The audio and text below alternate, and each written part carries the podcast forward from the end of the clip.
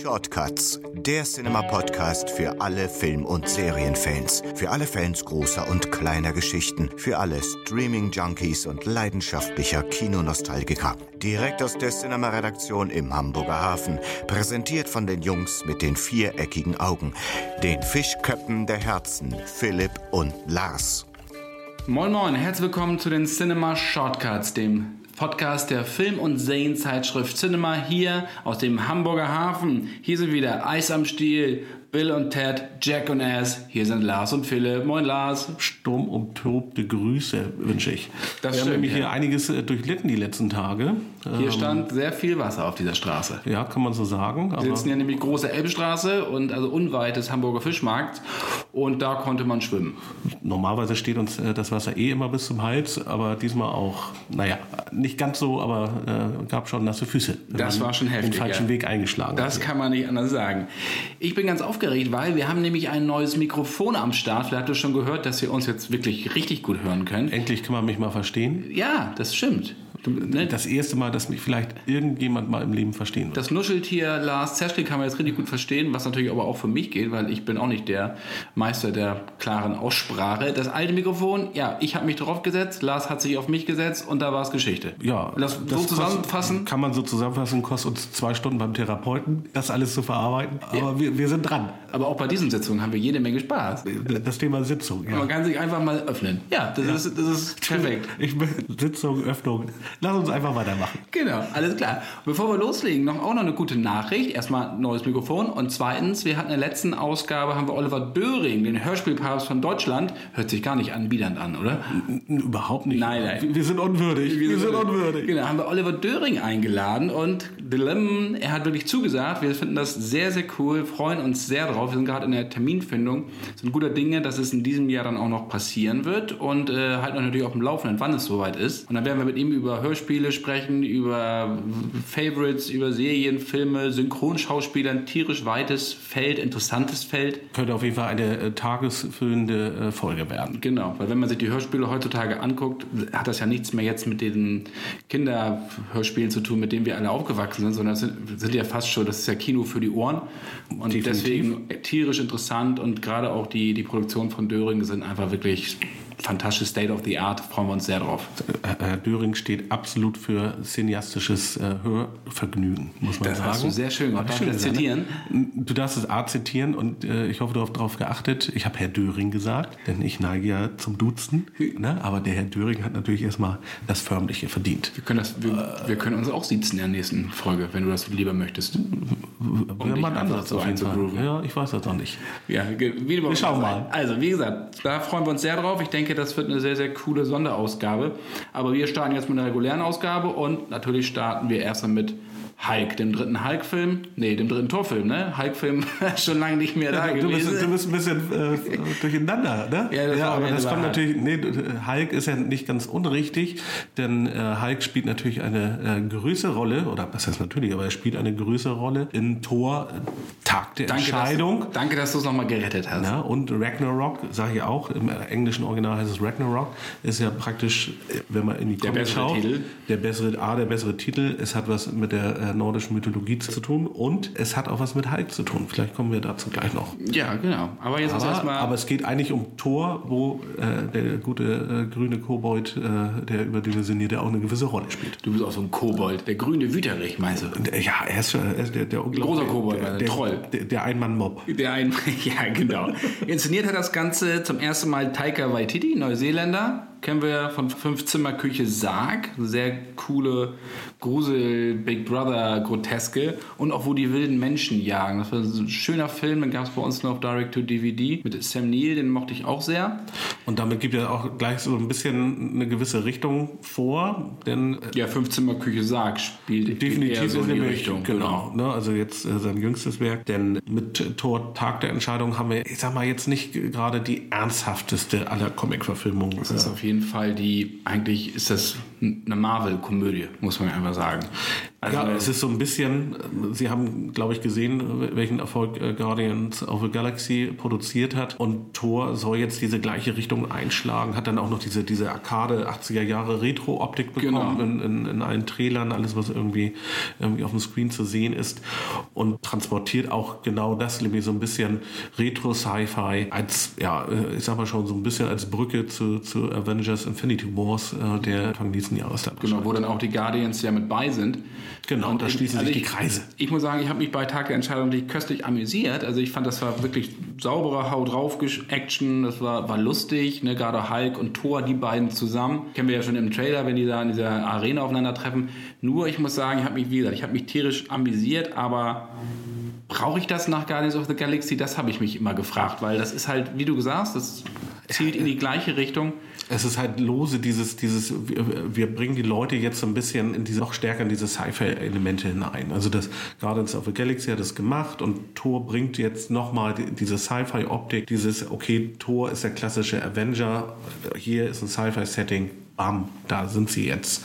Genau. Und das ist halt genau diese, diese Hinleitung, um dann halt jetzt äh, in, in, mit Blick nach vorne dann langsam auf die, die den großen Big Bang dann äh, hinzuarbeiten. Ja, und mir, mir wird es ein bisschen zu viel. Also wenn das weiter so in die Richtung geht, dann äh, weiß ich nicht. Also ich fand immer gerade die Marvel-Filme haben sich ja darauf oder ausgezeichnet, dadurch, dass sie jeder Film war irgendwas anderes wir hatten, habe ich ja schon ein paar Mal gesagt, Polit-Thriller bei Captain America, dann dieses, dieses, dieses epische bei Thor, was ja eher auch düster war, die ersten beiden. Aber dann hat natürlich dieses anarchische bei Guardians, ja, und das ist jetzt, vermischt sich das alles so. Und ja, äh, es, ich, ist, es, ist halt nichts Neues mehr. So. Und das ist, wie gesagt, das macht tierisch viel Spaß. Allerdings hätte ich, weiß ich nicht, Guardians dann doch wieder noch eine Runde besser. Es ist halt dann noch zu platt. Also Guardians of the Galaxy ist sehr, sehr humorvoll, aber hat trotzdem einfach einen, einen, unheimlich guten Plot. So, das ist dann halt, ne, beim zweiten Teil hat er natürlich ein bisschen abgenommen, so da, weil der Überraschungseffekt jetzt auch so ein bisschen weg war und kannte halt Guardians of the Galaxy auch nicht so in Deutschland. Tor kennt man eher mal und es ist halt, und ich weiß auch nicht, ob ihn das so, so gut tut, denn mit Spider-Man Homecoming hatten wir dann nochmal so eine Teenager-Variante, die war aber auch sehr humorvoll. Es geht halt eher in dieses, in dieses lustige, sollte man aber vorsichtig sein, denn DC kommt nun mal jetzt so langsam aus dem Pötten, wenn man das so sagen darf, wie, wie wir Norddeutsche sagen, ne? aus dem Pötten. Ne? Mit Wonder Woman haben sie einfach richtig, richtig gut abgeliefert. Nun, äh, Justice League in den Startlöchern. Das, was man gesehen hat, da werden wir jetzt auch keine, keine Oscar-reife äh, Inszenierung erwarten, aber wird auf jeden Fall bildgewaltig, es wird düster, das wird die Leute mitreißen. Und lustig wird es auch. Also das wird auch lustig. Es wird nicht so ein typischer Zack Snyder-Film, wo du dann wieder mit runtergezogenen Mundwinkeln rausmarschierst. Aber es wird nicht slapstick-artig. Also es wird, ja, hat, wird nicht überdreht. Ne? Und das, mhm. da, ich, man wird sehen. Also ich bin und ja sonst ein großer Marvel-Film-Fan. Du bist ja auch, du, die, ich meine, als ich gehört habe, sie machen Thor Ragnarök, habe ich mich natürlich tierisch gefreut wegen des Comics. Genau. Und, und der, damit, damit, hat das gar nichts zu tun. Nee, und auch äh, Planet Hulk ist ja auch eine, äh, das ist ja so ein bisschen eine Verbindung aus, aus beiden Comic-Reihen mit, mit Planet Hulk. Das ist eine tolle Geschichte und gibt auch diesem, dieser Figur Hulk auch eine ganz andere Tiefe. Das ist einfach das dann zu, zu über, überzeichnet, also selbst für eine Comic-Verfilmung überzeichnet. Mhm. Und ich weiß nicht, weil sie wollen ja auch wieder den, wieder dann einen anderen Spin bringen zu Black Panther. Und Black Panther hat wieder eine ganz andere äh, Spreche, ja genau, oder eine Atmosphärenebene. Und ich weiß nicht, ob sie sich da äh, einen Gefallen tun mit. Ne? Weil ich denke, es wird das ist so ein Auf und Ab für den Zuschauer. Der wird sicherlich wieder natürlich an den, an den Kassen funktionieren, das ist einfach klar. Also das ist äh, schon allein die Trailer, weil die großartig waren, weil Hemsworth gut ist, weil Hulk dabei ist, Mark Ruffalo. Das ist die Chemie, ne? dadurch ist es. Aber, aber sie werden halt nur noch, sie werden halt nur noch das Level halten. Ne? Und ja. gerade auch der amerikanische Markt ist safe. Die Figuren sind bekannt, die Leute lieben ihre Comics, aber der internationale Markt, der ist ja noch viel, viel, viel entscheidender. Und da tun sie sich keinen Gefallen mit, weil in Deutschland oder auch überhaupt in Europa, das sind dann auch keine Figuren. Spider-Man hatte schon ordentlich einen Pfund als Basis, ähm, weil man die einfach äh, kannte, die Comics hier, und konnte dem auch nicht gerecht werden. Also man darf auch nicht vergessen, sind natürlich immer so die Blockbuster werden auch als solche angekündigt, aber in Deutschland sind das halt Filme, die anderthalb Millionen, höchstens zwei Millionen Besucher haben. Das darf man ja auch genau. nicht vergessen. Ne? Also es sind jetzt, wir reden jetzt hier nicht von sechs oder acht Millionen. So, das ist Genau. schon immer noch eine andere Hausnummer. Aber wenn man diesen europäischen Markt oder auch den asiatischen die Markt dann Engländer für sich, natürlich dann genau, stark. aber ne, die muss man auch für sich begeistern und da muss man jetzt, weil DC kommt einfach, die Einschläge kommen dichter. Also das ist einfach so. Wir sind gespannt und gucken, wie euch der Film gefallen hat, wenn ihr denn euch entschließt, reinzugehen. Wenn ihr euch nicht entschließt, weil ihr ja sagt, oh, Comic-Verfilmung ist mir zu knall, zu grell, haben wir einen weiteren Tipp für euch, den ihr euch auf jeden Fall mal angucken solltet. Der startet nämlich am 2.11. Also wir machen jetzt ein bisschen, gehen noch ein bisschen nach vorne. Am 2. November startet der. Jetzt auch nicht mehr so ganz lange hin. Und zwar ist das The Secret Man mit Liam Neeson. Und das ist ein Polit-Thriller. Also wer so in diesem die Polit-Thriller der 70er Jahre, die mochte, wie zum Beispiel jetzt die Drei Tage des Kondor oder die Unbestechlichen, der ist hier bei Secret Man perfekt aufgehoben. Ich hatte gerade die Unbestechlichen mit Dustin Hoffman und Robert Redford erwähnt. Und äh, The Secret Man dreht sich genau darum, nämlich um den Watergate-Skandal. Können wir ganz kurz erzählen, falls jemand nochmal eine kleine Auffrischung braucht. Das ist ja auch jetzt klar. Der, es ging ja 72, da gab es einen Einbruch in einen Gebäudekomplex, der wurde Watergate genannt und da waren fünf Einbrecher, da wurde einer von geschnappt und die wollten ein Abhörmikrofon da installieren. Und dieses Gebäude, das war ja das Hauptquartier der Demokratischen Partei. Also sie wollten die Demokraten abhören und einer, der gefasst wurde, hatte Beziehung zu den äh, Republikanern unter Richard Nixon. Und äh, somit kam das Ganze halt ins Rollen. Sie hatten am Anfang keine richtigen Hinweise, gerade auch die, ähm, die Reporter, unter anderem Bob Woodward. Allerdings gab es dann einen Informanten, der wurde dann Deep Throat genannt. Die haben sich immer in einer Tiefgarage getroffen. Und ja, ähm, der hat sich dann als FBI-Vize Mark Feld später, Jahre später herausgestellt. Und der hat die Reporter halt mit brisanten Informationen gefüttert äh, aus dem FBI-Umkreis und da kam Watergate dann richtig ins Rollen. Und am Ende ist Nixon zurückgetreten. Und um diesen Mark Feld dreht sich The Secret Man. Und der Film ist wirklich ein super Polit-Thriller, der ist manchmal ein bisschen arg nüchtern erzählt, aber das ist natürlich auch die Schilderung der Ereignisse, darf man nicht vergessen. Zeigt ganz gut so auch ähm, das moralische Dilemma, weil natürlich er er begeht ja Geheimnisverrat, muss man ja sagen. Also äh, Mark Feld und ähm, von Lime Neeson wieder super gespielt und das ist wirklich auch nochmal gut wieder so als, als Auffrischung der Historie und natürlich, wenn wir Trump sehen, auch was jetzt gerade wieder so passiert mit Machenschaften, mit Machtmissbrauch und dergleichen mehr. Also Gewinnt mir hat der ja sehr gut gefallen, kann ich jedem nur empfehlen. Ge- gewinnt ja immer wieder äh, überraschend an Aktualität. Ne, wiederholt sich alles. Ja, ist leider so. Wann Leute Watergate lernen. war an Anfang der 70er Jahre. 72. Genau. Genau. Also 74 ist er zurückgetreten, meine ich. Und 72 kam es in Ich Rollen, habe den, ich hab den. Film jetzt nicht gesehen. Die Optik, wunderbare 70er Jahre Optik, wie man das Ja, hat. genau. Und äh, vielleicht können wir da gerade auch, wer sich für Polit-Thriller interessiert, noch ein paar Tipps geben, so dass man sich das nochmal auf DVD anguckt. Erstmal kommt am Gibt ja 10. wahnsinnig November gute. kommt so der aktuellste raus mit Jessica Chastain, die Erfindung der Wahrheit. Das ist ein Hammerfilm. Also vormerken, erscheint am 10.11. auf DVD und Blu-ray. Und sonst kann ich, hatte ich schon gesagt, die drei Tage des Condor von einem meiner absoluten Lieblingsregisseure, nämlich Sidney Pollack mit Robert Redford. Da geht es so um die ja, dunklen Machenschaften und missbrauchte Machtfülle vom CIA. Dann haben wir die Unbestechlichen, klar, habe ich gerade gesagt, Watergate. Und dann noch 13 Days über die Kuba-Krise. Ich habe auch noch zwei. Bitte? Ein bisschen auch, äh, haben schon ein paar Tage hinter sich, äh, oder wie du immer so schön sagst, ein paar Donnerstage. El Pacino in äh, Serpico, ich glaube, der kam Anfang der 70er raus. Es geht um so einen, so einen New Yorker Cop, der so einigen, ähm, naja, Vorkommnissen auf der, auf der Spur ist. Und auch mit El Pacino fand ich auch sehr gut, äh, aus dem Jahr 1999, Insider. Mit ähm, El Pacino, wie gesagt, und auch äh, Russell Crowe hat da eine Rolle gehabt. Das sind auch zwei sehr gute Filme aus dem, aus dem Genre. Ohne Frage. Also, wer da mal so ein bisschen was fürs, Ko- vom Kopf braucht und nicht sich einfach nur zurücklehnen möchte wie bei Thor, sondern einfach mal ein bisschen mitdenken, auch ein bisschen reflektieren über die heutigen Gegebenheiten, ist bei Secret Man auf jeden Fall genau richtig. Ja, apropos ein bisschen den Kopf einschalten. Dafür gibt es eigentlich äh, einen, einen ganz großartigen äh, Mann im, Ja. im Filmbereich, der für Kopf einschalten und so ein bisschen, ja, sich auch mal mit literarischen Dingen zu beschäftigen. Kenneth Branagh. Brenner. Brenner. Brenner, Brenner, Kenneth Brenner ist halt, ne? Der ist der Brenner. Genau. Äh, der Burner. Der Burner ist mit der Brenner. Und ähm, der kommt mit einem neuen Film jetzt in die Kinos. Der Film ist neu. neuen alten Film, ne? Einen neuen alten Film, weil äh, das ist eine sehr klassische äh, Literaturverfilmung. Mord im Orient Express. Habt ihr vielleicht schon mal gehört? Agatha Christie. Hat sie den 1934 1934 geschrieben, einer ihrer ganz großen Werke. Ja, ohne Frage. Mit Hercule Poirot, dem belgischen Meisterdetektiv. Ne? Richtig aus, aus, äh, ja, genau, aus Belgien äh, und wird auch von ihm ähm, praktisch ja, verkörpert, Kenneth, von Kenneth Brenner. Genau, Kenneth Brenner spielt Hercule Poirot und äh, das ist ja die fünfte Verfilmung, wenn ich richtig gezählt habe, des Stoffes. Ja, müsste- Gab ja sogar noch eine japanische, wo die dann ein bisschen anders hießen, das ist sehr lustig, aber das Motiv. Und jetzt, äh, eigentlich mein, mein liebster, mein liebster Film ist die von 74. Mit Sean Connery, klar, als Bond-Film, Bond-Fan ja sowieso, aber auch, auch mit Ingrid Bergmann, mit Lauren Bacall, Anthony Perkins. Also da waren einfach, und Albert Finney als äh, Hercule Poirot und das ist auch wirklich klasse. Bei Kenneth Brenner ist es die gleiche Geschichte, also der Orient Express startet in Istanbul, fährt, strandet in der Schneewehe, einer wird umgebracht. Genau, und irgendwo Und auf keiner konnte in weg. Kroatien, genau. Und dann äh, Hercule Poirot mit, seiner, mit seinen Fähigkeiten holt dann oder Genau, fördert dann den ist- Täter es- genau, zutage. passiert- Wer es ist, sagen wir, sagen wir natürlich nicht, Wir aber es ist sehr nicht. einfach, aber auch raffiniert. Genau, ne? es wird ähm, äh, ein, ein Mann äh, umgebracht und dann gibt es äh, in diesem Zug 13 Verdächtige. Und, wir, und jetzt, wer hier umgebracht wird, das ist Johnny Depp. Genau. Weil hier ist auch wieder ein tierisches, genau, hier ist auch wieder ein tierisches Staraufgebot am Start. Michelle Pfeiffer, Judy Dench, Daisy Ridley, Penelope Cruz, Willem Dafoe. Also da ist auch wieder richtig was am Start.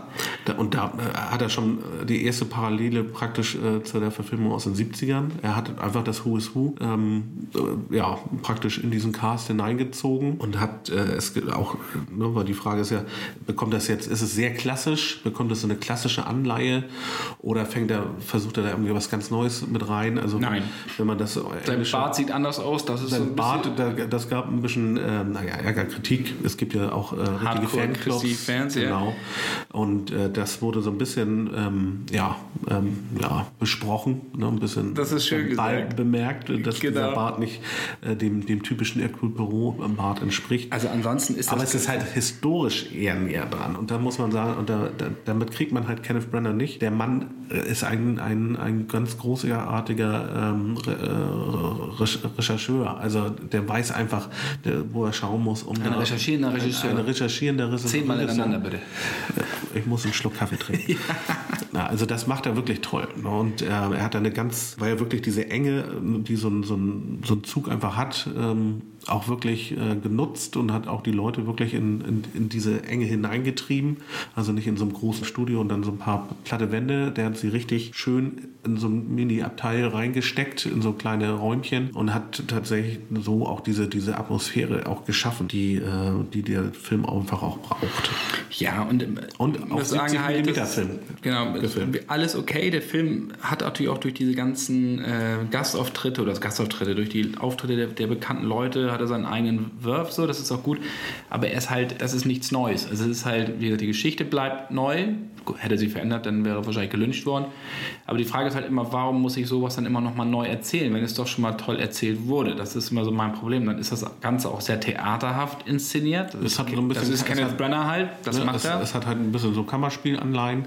Ich finde es gut. Ich muss auch sagen, ich, ich verzeihe ihm auch das, dass er diesen Film gemacht hat. Das ist nämlich auch, ich bin großer Fa- Fan dieser Geschichte, auch ein großer Film äh, der 70er Jahre Verfilmung. Ich finde es, ich finde auch gut, dass er es gemacht hat, weil der Film neben, neben der, der Fil- Verfilmung aus den 70ern koexistiert und tatsächlich so ein bisschen mehr noch auf, auf die literarische Vorlage einzahlt, auch nicht komplett, aber sie ist noch mal wieder ein Tick näher dran, ohne zu sklavisch sich äh, danach auszurichten. Und deswegen, das ist ja auch eine Herausforderung, ne? eine Geschichte, um, um so ein paar Zugabteile irgendwie zu formen. Ne? Im Prinzip geht es ja nur um, den, um das Schlafabteil und äh, den, äh, das Restaurant, äh, Ja, ja. Restaurantwaggon.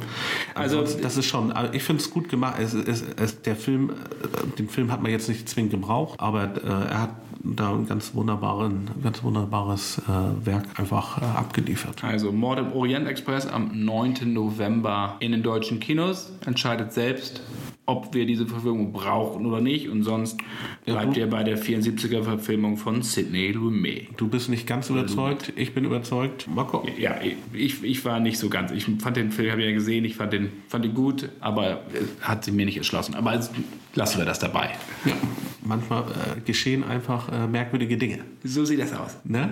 Genau, merkwürdige Dinge kommen natürlich auch im Heimkino vor. Lars ist wieder der Meister der Übergänge. Ich Richtig. krieg Gänsehaut, wenn ihr mich jetzt sehen würdet, würde sich alles aufstellen, eigentlich die Nackenhaare und das, was ich sonst so habe. Auf dem Kopf habe ich keine Haare mehr, aber auf dem grad Arm noch, sind noch ein, zwei vorhanden. Es geht um Stranger Things Nummer 2, also die zweite Staffel dieser Seriensensation, das muss man wirklich sagen, läuft aktuell schon bei Netflix, könnt ihr euch in einem Rutsch angucken. Das Und das getan. Warten hat endlich ein Ende. Und ich muss sagen, auch natürlich Stranger Things, die erste Staffel, hat wirklich äh, sowas von überzeugt. Und natürlich tut sich da immer eine zweite Staffel immer ein bisschen schwerer. Aber sie haben die Geschichte einfach wunderbar weitererzählt. Der Cast ist nach wie vor großartig und alle überzeugen. Und die Geschichte ist, ist tatsächlich doch sehr linear. Es gibt zwei, zwei Hauptquests, ne, zwei Hauptplots sozusagen. Einmal die Geschichte um die Geschehnisse dieser sogenannten Spiegelwelt. Ich will ja nicht zu sehr spoilern. Upside aber, Down. Upside Down. Und auf der anderen Seite ähm, praktisch ähm, die Geschehnisse und den Hintergrund um, um Elfie, die äh, ja, Telekinese äh, äh, mächtige junge Dame. Und Gab es das sogar als Halloween-Kostüm, habe ich gesehen. hast du gesehen? Ja. ja, gar nicht. Also noch habe ich keine Halloween-Leute gesehen, aber ich habe gesehen, dass das zu kaufen gibt in Amerika. Ja, ich weiß Also nicht, ob das jetzt so, so, so einer sein muss. 14-Jährigen muss dann, also dann noch so in so, in so einem aufreizenden Style, äh, vollkommen daneben. Naja, gut, also ich, ich muss es auch nicht haben. Bin ich ganz ehrlich. Also, Wir gehen lieber als Ghostbusters wieder, ne? de, de, de. wir können es auf jeden Und da Fall. gibt es auch bei Stranger Things zum Beispiel, das ist ja das, was das auch immer so, was die Serie so, auch gerade für Leute, die in den 80ern groß geworden sind, interessant macht, ist, weil sie halt genau mit diesem Retro-Zeug spielt. Also jeder fühlt sich wieder in seine Kindheit versetzt. Ja? tatsächlich Diese- sich ein bisschen zurückgenommen haben. Also in der ersten Staffel sind die wirklich da, die haben wirklich alles rausgeholt. Mhm. Ne? Ob nun Dungeons and Dragons oder wirklich, also sie haben wirklich, also bis hin zu den, zu den Cornflakes ähm, auf, dem, auf dem Frühstückstisch. Die haben das ein bisschen war alles subtiler eingewoben, aber sie- Dieses also- Mal haben sie in der ersten Folge der zweiten Staffel so ein paar Sachen gleich rausgehauen, diese Ghostbusters-Geschichte oder war in der zweiten Folge, glaube ich. Fantastischer Streit. in der ersten Folge hat man den Millennium Falcon von, von Kenner gesehen. Richtig, richtig äh, geiles Spielzeug. Also alle schreien ja nach dem, nach dem Lego Millennium Falcon. Das gab es auch schon in den 80ern und noch mindestens genauso gut äh, Aber von Kenner. Aber von Kenner. Ja, aber von gerne. War und da ist wirklich Ghostbusters Geschichte, da streiten sich in einer Sequenz drüber, wer nun Peter Wankman ist und wer nun Winston Zedmore ist und äh, weil keiner Winston Zedmore sein möchte. Also fantastisch. Das ist gar nicht, sondern äh, Und es ist kindlich einfach, einfach. weiterhin herrlich. Es ist diese Mischung aus, gut. aus Akte X, äh, die Goonies mit so. die Goonies übrigens. Klassiker. Gleich wieder äh, vormerken, wieder angucken. Großartiger Film. Goonies ist mega. Ja, und das ist halt, wie gesagt, sie haben sich ein bisschen zurückgenommen, aber sie erzählen die Geschichte weiter. Es spielt ja ein Jahr nach den Vorkommnissen von Genau. Staffel 1, spielt wieder zu Halloween. Wir sind wieder zurück in Hawkins und sie versuchen so ein bisschen die ganzen Erlebnisse von damals zu verarbeiten. Genau. Gerade natürlich Will, der ja da entführt wurde von dem Monster, aber der sieht hier auch in so einem aufkommenden Sturm schon wieder das Böse, was sich so Genau, manifestiert. das, das Böse aus der Spiegelwelt sozusagen. Genau, da oder was anderes, wir wissen es nicht, wir sagen ja, es wir nicht. wissen es nicht so. Aber Und dann haben wir Mike, der Kontakt ein Funkgerät zu Elf aufnehmen möchte. Die anderen versuchen auch mit ihren Hormonen so ein bisschen klarkommen, klarzukommen. Da gibt es eine neue Mitschülerin, die heißt Max. Also Mad Max, das fand ich Genau. auch sehr schön. Und auch die anderen Figuren dann kriegen halt einfach nochmal so einen neuen Drive. Und es kommen auch noch andere Personen, die auch in Verbindung mit Elf stehen. Genau. Das, Also das, da möchten wir natürlich nicht so viel verraten. Also ich finde, sie haben es wieder von wirklich wieder sehr gut weitererzählt und die Macher sagen ja alle, also gerade Zane Schöpfer von Matt Duffner hat ja auch gesagt, oder Duffer, dass er ähm, ja eigentlich vier oder fünf Staffeln insgesamt nur machen möchte, weil er nicht möchte, dass Stranger Things eine Serie weg wird, der am Ende die Luft ausgeht, nur weil man einfach jetzt noch was produzieren muss, sondern sagte, wenn wir die Geschichte auserzählt haben, weil wie viel kann in Hawkins noch passieren? Irgendwann haben sie auch keinen Bock mehr, müssen dann mal abhauen. Also die Jungs sind immer wieder was Also Neues ich, passiert. ich hoffe sehr, dass er äh, das Rückgrat behält, denn ähm, wir wissen ja zum Beispiel aus, äh, von Lost, dass ähm, man irgendwann einfach mal den, den, äh, das Ende finden muss. Ne? Weil Lost äh, wurde dann immer noch mal wieder, dann wurde noch eine Staffel dazu gebucht etc. Und irgendwann hat sich die Geschichte einfach verselbstständigt. Wobei da natürlich das die Sache war, dass es ja auch normal im Fernsehen lief und sprich mit Werbegeldern verbunden war. Das heißt, also wenn du noch eine Staffel inszeniert hast, hast du mehr Einnahmen. Bei Netflix wird Aber das man- man produziert hat der und du hast jetzt Serie- erstmal so vordergründig nicht so Genau, das. aber man hat Insofern der sind sie ein Serie freier. ja, aber man hat der Serie deutlich angemerkt, dass die nicht für so viele Staffeln ausgelegt war und dass sie am Ende versucht haben, da irgendwelche Geschichten noch mit einzubringen, aber die Geschichte war eigentlich schon erzählt oder nicht richtig aufgenommen. Ja, ja, Also, über Lost müssen wir uns war- gar nicht drüber war- unterhalten. Ne, da sind wir lost. Da können wir nochmal ein eigenes Thema machen über Serienfinale. Also welche, wie Serien ganz schlimm zu Ende gebracht wurden. Da gibt es auch diverse. Das können wir eigentlich mal als auch Schreib- mal als schreib jetzt neu- mal gleich schreib mal auf. Genau, habe ich jetzt aufgeschrieben. Also äh, das ist auf jeden Fall mal so ein, für ein Special. Oder für eine neue Rubrik. Wir gucken mal. Aber bleiben Und mit Lost fangen wir dann an.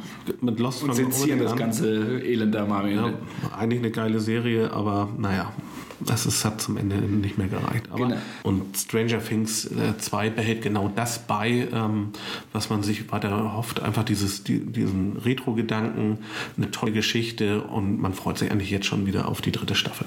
Und das In ist, einem Jahr dann.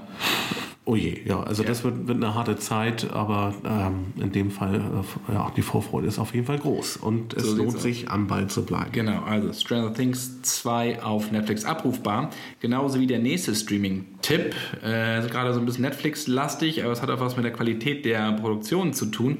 Ist nicht alles Gold, was glänzt, das hatten wir auch schon gesagt, aber das ist wirklich ein Geheimtipp bei Netflix. Da ähm, geht man auch schnell mal drüber hinweg, weil man sich immer nur das anguckt, was man kennt oder das, was einem der Algorithmus vorschlägt. Hier äh, drehen wahrscheinlich erstmal viele Leute weg. Das ist ein Film und zwar, weil Adam Sandler mitspielt und Ben Stiller. Die sind ja nicht immer so ganz beliebt, gerade unter den Leuten, die so ein bisschen seriöses Kino haben wollen. Das ist schwierig. Obwohl sie ja beide schon wirklich auch gezeigt haben in Charakterrollen, dass sie was können, aber gerade Sandler geht ja gerne auf Nummer sicher. Und da gibt es jetzt einen Film, das ist auch ja, eigentlich ein Indie-Projekt, der heißt The Meyerowitz Stories. Und äh, der, ich war tierisch überrascht, der hat mir unfassbar gut gefallen, kriegt von mir glatte fünf Punkte von fünf. Das, das spielt also Adam Sandler, Ben Stiller und Dustin Hoffman und die spielen so eine so Patchwork-Familie eigentlich. Es geht um äh, Harold Merowitz von Dustin Hoffman, das ist ein emeritierter Kunstprofessor, der auch eher so ziemlich mäkelig seiner Umwelt gegenüber ist und seiner Familie. Dann haben wir einmal sein Kind Danny aus erster Ehe, dann gibt es noch Ben Stiller, das ist der Halbbruder von Adam Sandler und es geht darauf, wie die beide so zusammentreffen oder die drei, auch noch mit ihrer Schwester dazu, äh, gespielt von Elizabeth Marvel, die kennt man jetzt nicht so, aber die ist auch sehr wichtig und wie die aufeinandertreffen und wie die lernen, als auch ihr Vater krank wird, äh, sich vor allen Dingen zum ersten Mal richtig kennenlernen. Das ist ganz, ganz toll gespielt, das die Dialoge sind auf den Punkt. Du hast hier keine Manierismen, das ist kein exaltiertes Gehabe, sondern es ist einfach nur extrem ehrlich und geradlinig erzählt und äh, du fühlst mit diesen Leuten einfach mit. So. Ähm, und das ist wirklich, das ist sehr, sehr witzig. Aber auf der anderen Seite geht das auch wieder tierisch unter die Haut und äh, zieht sich so der Magen manchmal so ein bisschen zusammen. Aber hat trotzdem eine ganz positive Grundstimmung. Und, Also es ist äh, nicht nur, nicht nur die Darstellung von zwei äh, äh, Klassenclowns. Nein, überhaupt nicht. Das wird natürlich durch Aber das das, ist ja so ein Hoffmann auch das nochmal wieder ein bisschen geerdet. Ähm, gut, der kann auch anders, aber das, in dieser ganzen Chemie, wie das alles zu, zusammenhängt.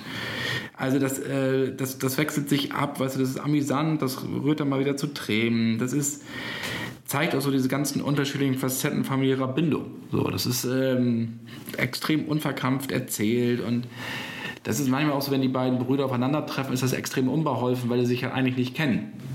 Ja, und der eine ist der Liebling vom Vater, der andere halt nicht.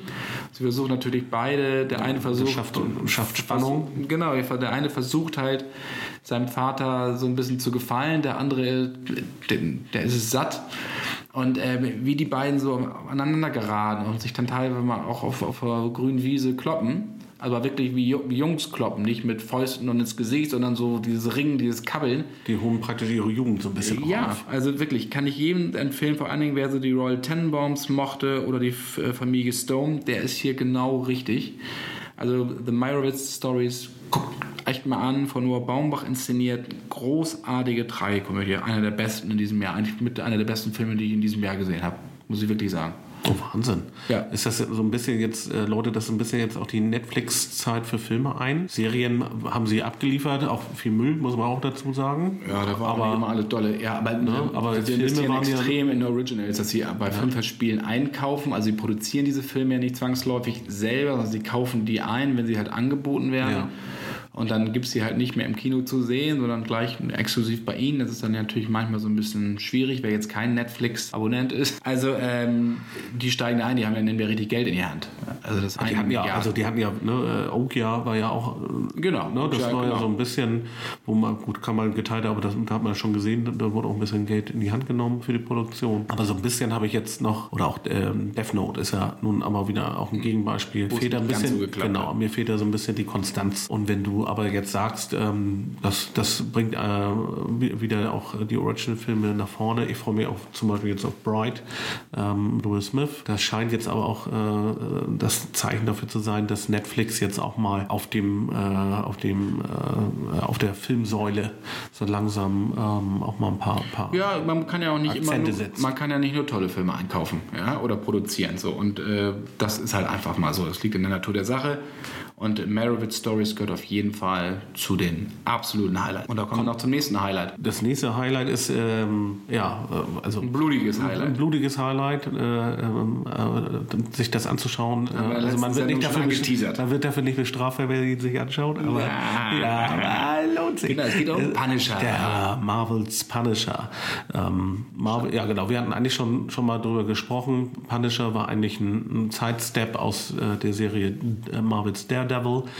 Der Schauspieler hat aber so überzeugt, dass sie gesagt haben, okay, der braucht seine eigene Plattform, der kriegt seine eigene äh, Serie, seine eigene Staffel. Und sie hatten jetzt die, den Release äh, nach, nach hinten geschoben aus, aus nachvollziehbaren Gründen. Las Vegas. Ähm, Shooting, das genau, das Vegas Massaker. Shooting. Aber jetzt steht ähm, der, der Staffelstart äh, endlich an. Am 17. November ist es Geht bei es los? Netflix soweit und Du hast ja, schon mal reingeschaut? Ja, ein bisschen mehr als reingeschaut. Du, du hast schon. Du hast Ja, schon genau. Ähm, ist wirklich gut. Also John Bernthal spielt ja den Punisher. Also Frank Castle, zweite Staffel Daredevil, du hattest es angedeutet, da war ja schon fantastisch, gerade auch die Szene schon im Gefängnis mit dem Kingpin und, und so. Also Wahnsinnig, ja. großartige Geschichte, super, dass sie das weitergemacht haben. Es gab ja vom Punisher schon ein paar Kinoverfilmungen. Dolph Lundgren natürlich, Thomas Jane und dann gab es noch eine Direct-to-DVD-Geschichte, die ja, Und ein- Warzone, die war so mittel. Und aber einen, einen ganz fantastischen Kurzfilm, den man auf YouTube auch Ja. kann. Ja, mit Thomas Der Jane ist, auch. Mit Thomas Jane und das Ding wurde. Und ich die- mochte auch den Thomas Jane-Film mit John Travolta. Ich fand den war- irgendwie gut. Ja, der war auch gut. Also ich, war schade, da dass zu gelackt so, aber ich, ich fand den, mochte den.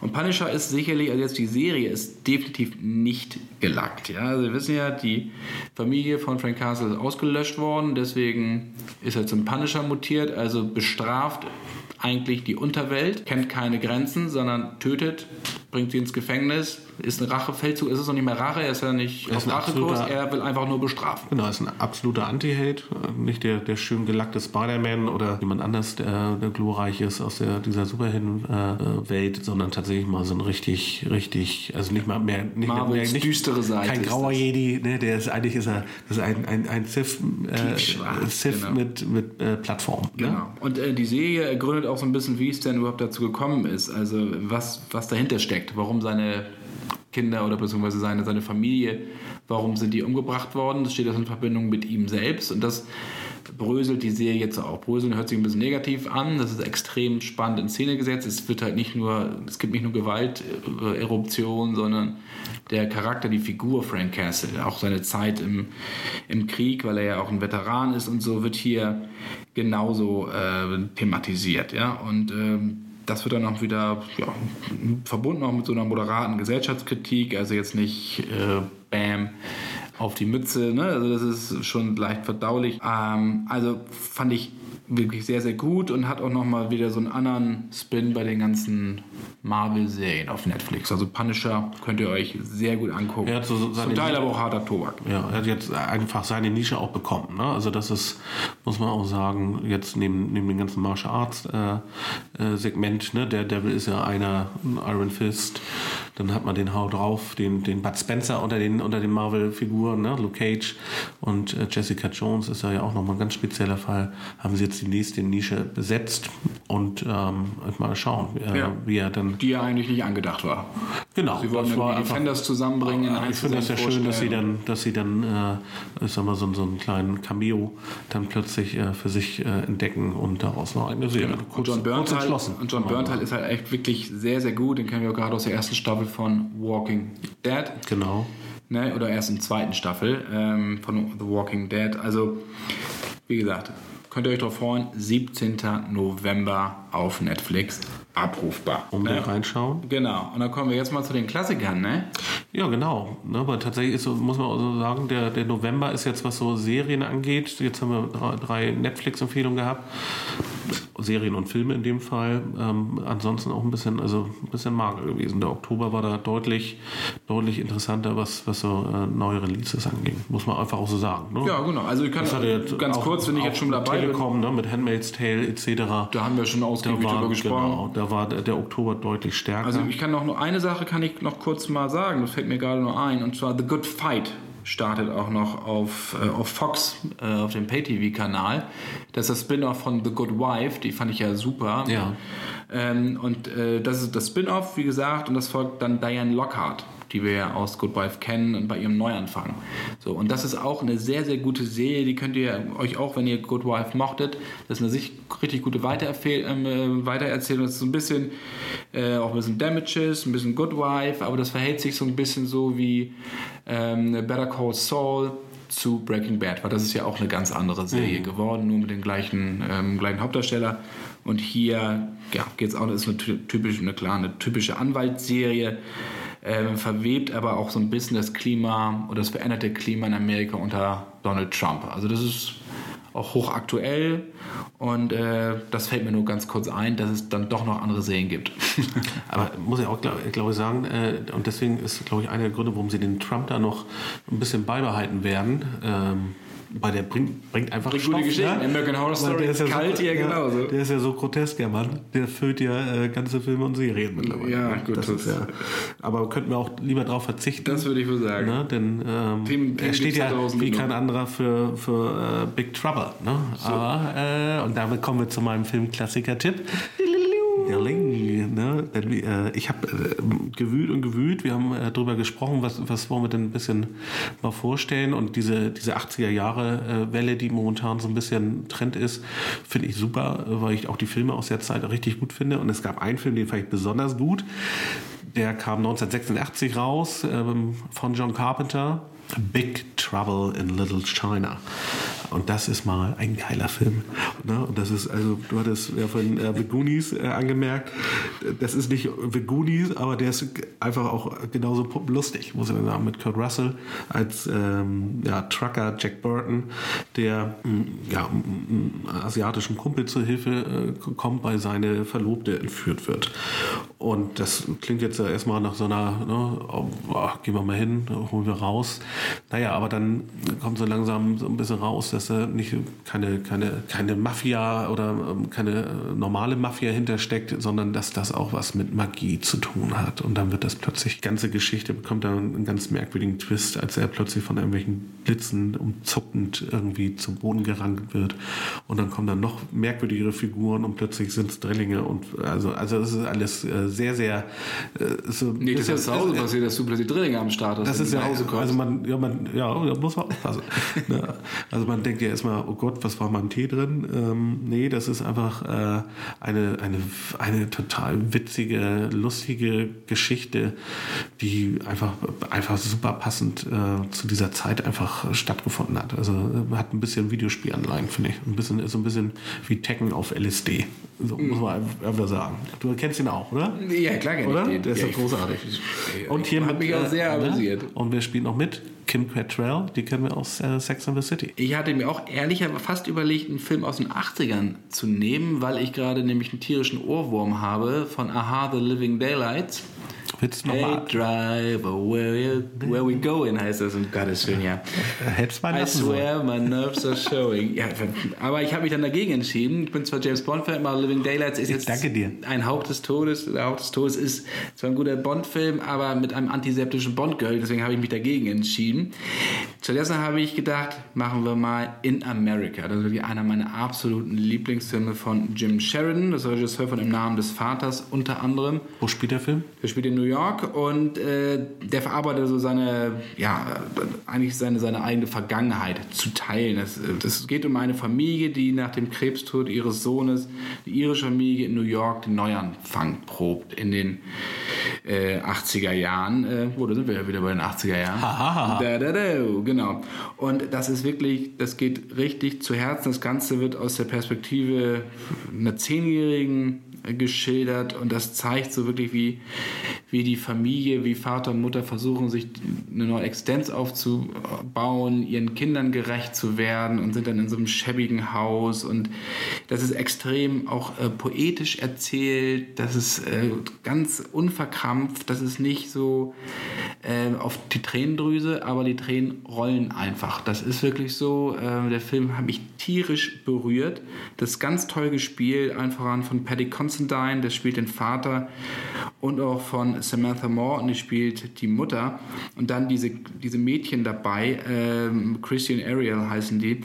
Also die sind schon äh, also wirklich Geht toll. Herz. Ja, und dann spielt noch Jimon Husu mit in einer Nebenrolle als Nachbar und äh, das ist niemals pathetisch, ich habe gesagt, oder konstruiert, das ist extrem warmherzig, das ist optimistisch, das hat auch ein schönes Ende. Ich Das krieg ist- hier Gänsehaut. Ja, Mach mal tolles weiter. Familienporträt. Also ich, wie gesagt, ich in America, als ich den damals, ich habe Jim Sheridan damals auch interviewt, das so war so ich eins meiner ersten nicht. Interviews, als ich bei Cinema war und äh, das mit ihm zu reden war einfach schon toll. Auch wo er mir erzählt hatte, welche Situation er denn wirklich auch erlebt hat. Kannst du an der Stelle vielleicht nochmal sagen, wie lange du jetzt bei Cinema bist? Wie lange ich jetzt schon hier, Ja. hier bin? Seit Anfang 2003. Da war Kinderarbeit noch erlaubt.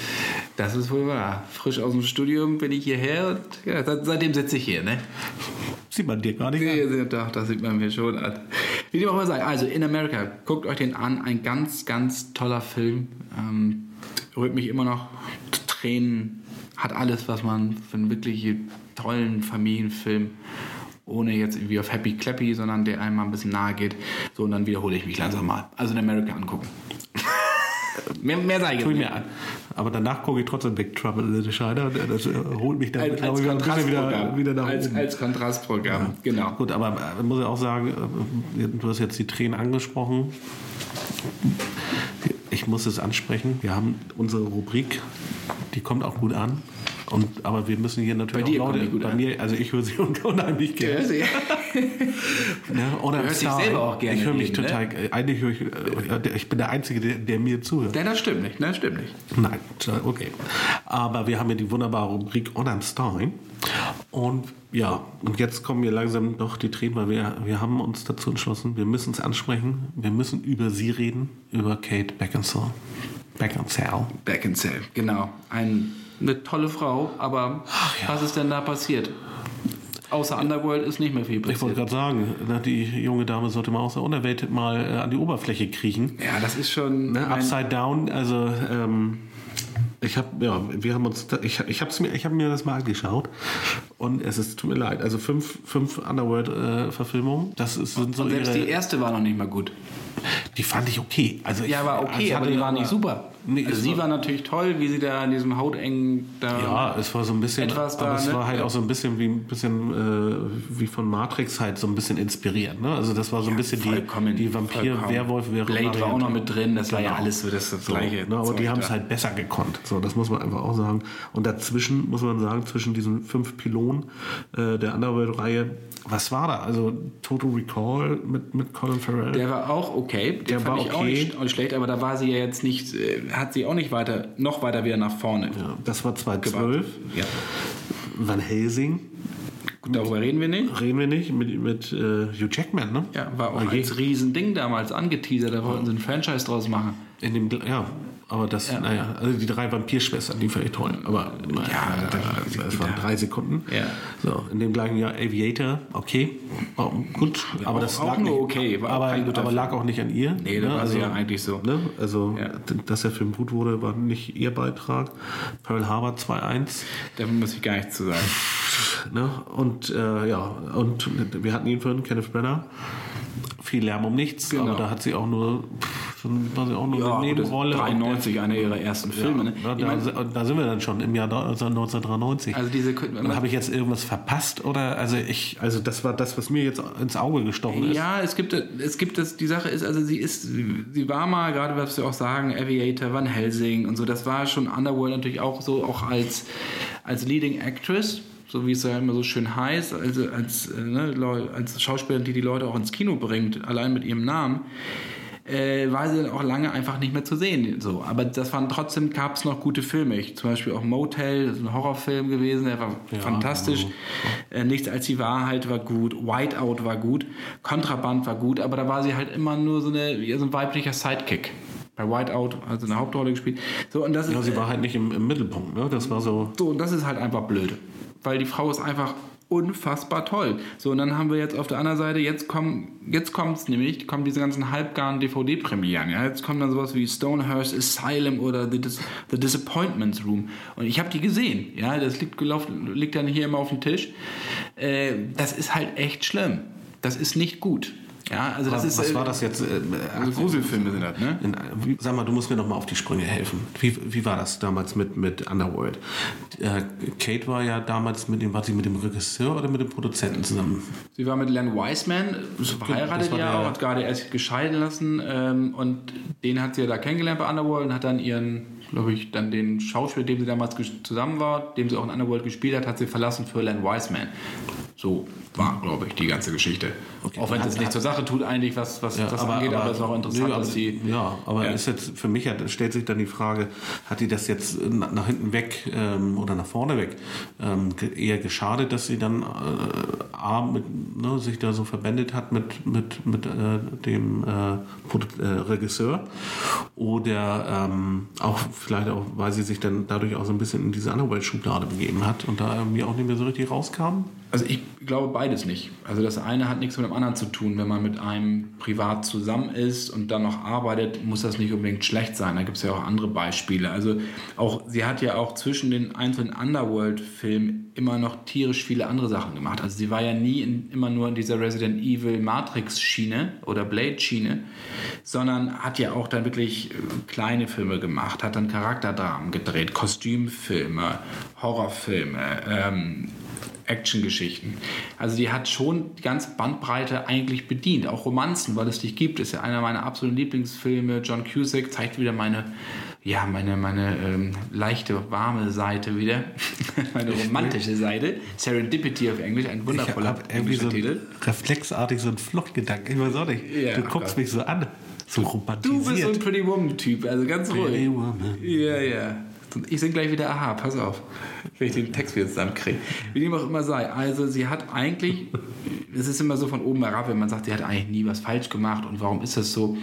Ich bin da immer Muss weit weg, aber. möchte ich nicht, ja, weißt du, man weiß nie, was dahinter steckt, ob sie keine Drehbücher mehr bekommt. Das Problem ist ja auch oftmals bei Schauspielerinnen, wenn sie in Anführungsstrichen älter werden oder zu alt werden, bleiben dann die Rollenangebote aus. Das ist leider so.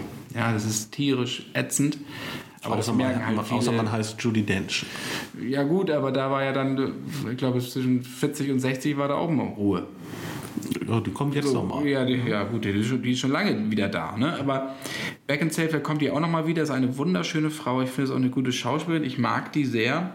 Diese Underworld-Filme ist halt überhaupt nicht mehr meins.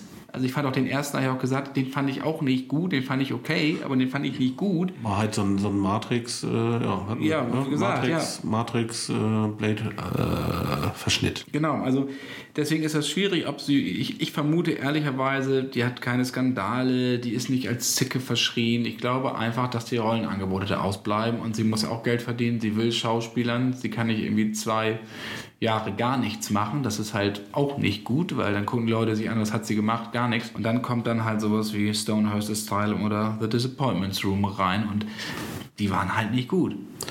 Was ist denn jetzt unser Tipp für, für die gute Kate?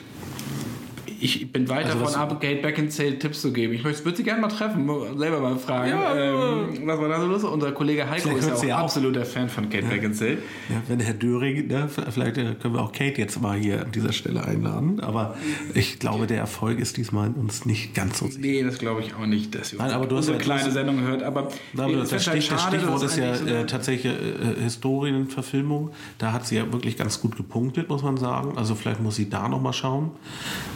Ich hätte sie jetzt auch in so einer Kenneth Branagh-Verfilmung Mord im Orient Express jetzt auch gesehen. Also vielleicht muss sie da Klar. vielleicht auch mal, und sie hatte ja den Kontakt, vielleicht muss sie mal, vielleicht in der Richtung mal auch mal ein bisschen mehr nach den Kontakten suchen, die sie ja zweifelsohne hat.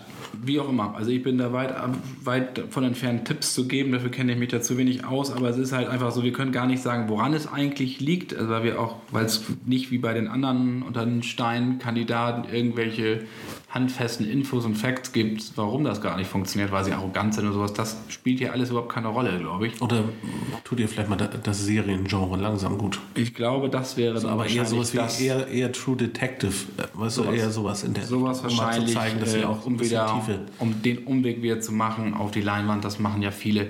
Kate Beckinsale, ich möchte sie definitiv bald wiedersehen und, und, ein, und auch in einem sehr guten Film und vielleicht wieder mit John Cusick, dass der auch wieder auf die Beine kommt, karrieretechnisch. Bin ich ganz bei dir. Ich, mir die fällt gerade ein, meiner 2000er. The Witcher wird ja, äh, kommt ja als Serie bei Netflix und da gibt es eine Magierin und ich würde, glaube ich, Kate Beckinsale sehr gerne als diese Magierin. Wie heißt die Magierin? Fällt mir gerade nicht mehr ein. Ach so, jetzt habe ich aber den falschen Fuß erwischt. Aber ich habe das, die Figur vor Augen, aber der Name ist mir gerade entfallen. Ist aber, ähm, ja, vielleicht muss man da mal, ich schreibe ich schreib mal Netflix. Schreib schon mal eine Mail. Schreib mal eine Ingrid heißt sie bestimmt. Also ähnlich, auf jeden Fall. Also ja. Äh, Chiri ist es nicht, das ist die, das ist irgendwie noch eine andere Figur, aber ja. Also wenn Witcher kommt, ich muss mal wieder, ich, ich muss mal die Bücher wieder zur Hand. Also wir können euch, ich gebe euch gerne nochmal oder wir beide nochmal einen Tipp, so wenn ihr Kate Beckinsale nochmal jenseits von Underworld gucken wollt, wie gesagt, weil es nicht gibt, habe ich schon gesagt. Whiteout ist auch ein guter Film, guckt euch an. Ähm, ja und Motel. Ich sag nichts, sonst habe ich bald keine Classic-Tipps mehr. So sieht's ich, aus. Ne, aber ich hatte eben, äh, so. ich hatte vorhin einen genannt, den kommt auf meine Liste. Dann aber ich sag nichts mehr. Ne, und äh, ich warte auch noch mal eine Folge ab. Super. Damit genau. es nicht so offensichtlich ist. Alles klar. So, wir haben die Zeit schon wieder erreicht. Wir wollen noch nicht weiter langweilen, haben wir jetzt gedacht. Und wir haben auch keine Themen mehr, ne? Ich gucke mal eben auf den Zettel. Hier steht nur Themenausblick. Genau. Was, was erwartet uns denn? Was haben wir noch? Da, jetzt, es kommt noch ein bisschen was. Justice League wird auf jeden Fall, rückt jetzt langsam näher und ne, wir hatten ja viele Vermutungen, wie gut er wird. Und in der nächsten Sendung werden wir dann, das habe ich euch auch schon mal ein paar Mal angekündigt, Mark Hamill hatte ich ja interviewt. Da ja, wir euch dann in der nächsten Sendung ein paar Schnipsel mal reinhören. Ein paar ne? Schnipsel mal reinhören. Das war einmal, wie das Interview so gelaufen ist. Und ähm, wir haben natürlich auch tierisch viele andere Geschichten dann wieder am Start. Mal gucken. Ja, wir begeben uns demnächst in die Themenfindung. Ja, wir müssen, müssen jetzt erstmal ein bisschen was weggucken. Und so langsam muss man vielleicht auch mal ähm, über, über das Jahr hinausschauen, was aber uns eigentlich im, äh, ja, im, zum Anbeginn, Anbeginn von 2018. Naja, dann können wir auch noch schöne Silvestersendung machen. Auch mit Säckchen? Mit Böllern. Hier mit Säckchen. Böller und Säckchen. Genau. Gibt es schöne Säckchen? Total. Du bist doch so ein Chris-Sekt, ne? Das, das ist doch so deins, oder? Gibt es das einen? Nee, ich bin eher so Rotkäppchen. Ne? Rotkäppchen. Oh, Rotkäppchen. Müssen wir noch ein, zwei andere nennen. Wir sind ja nicht werbefinanziert. Und genau. Und, ähm, Mumm, und dann, jetzt kommst du. Und Batida de Coco? Ist kein Sekt. nee, Regenette. Äh, jetzt, jetzt haben wir. Bei dir den Coco haben wir auch in den 80ern getrunken. Jetzt, ja, jetzt müssen wir da auch wieder ein paar Konkurrenten nennen. Also, du bringst so, uns hier in, in, eine. Beenden wir das Ganze hier, sonst geht es nämlich Mach jetzt mal Schluss. In den Alkoholfluss hier rein. Also, alles Gute wünsche ich euch. Ich hoffe, ihr habt ein bisschen Spaß gehabt, habt ein paar Tipps abgreifen können. Und wir hören uns dann nächstes Mal wieder bei den Cinema Shortcuts. Und ja, bis bald. Bis Tschüss. Tschüss.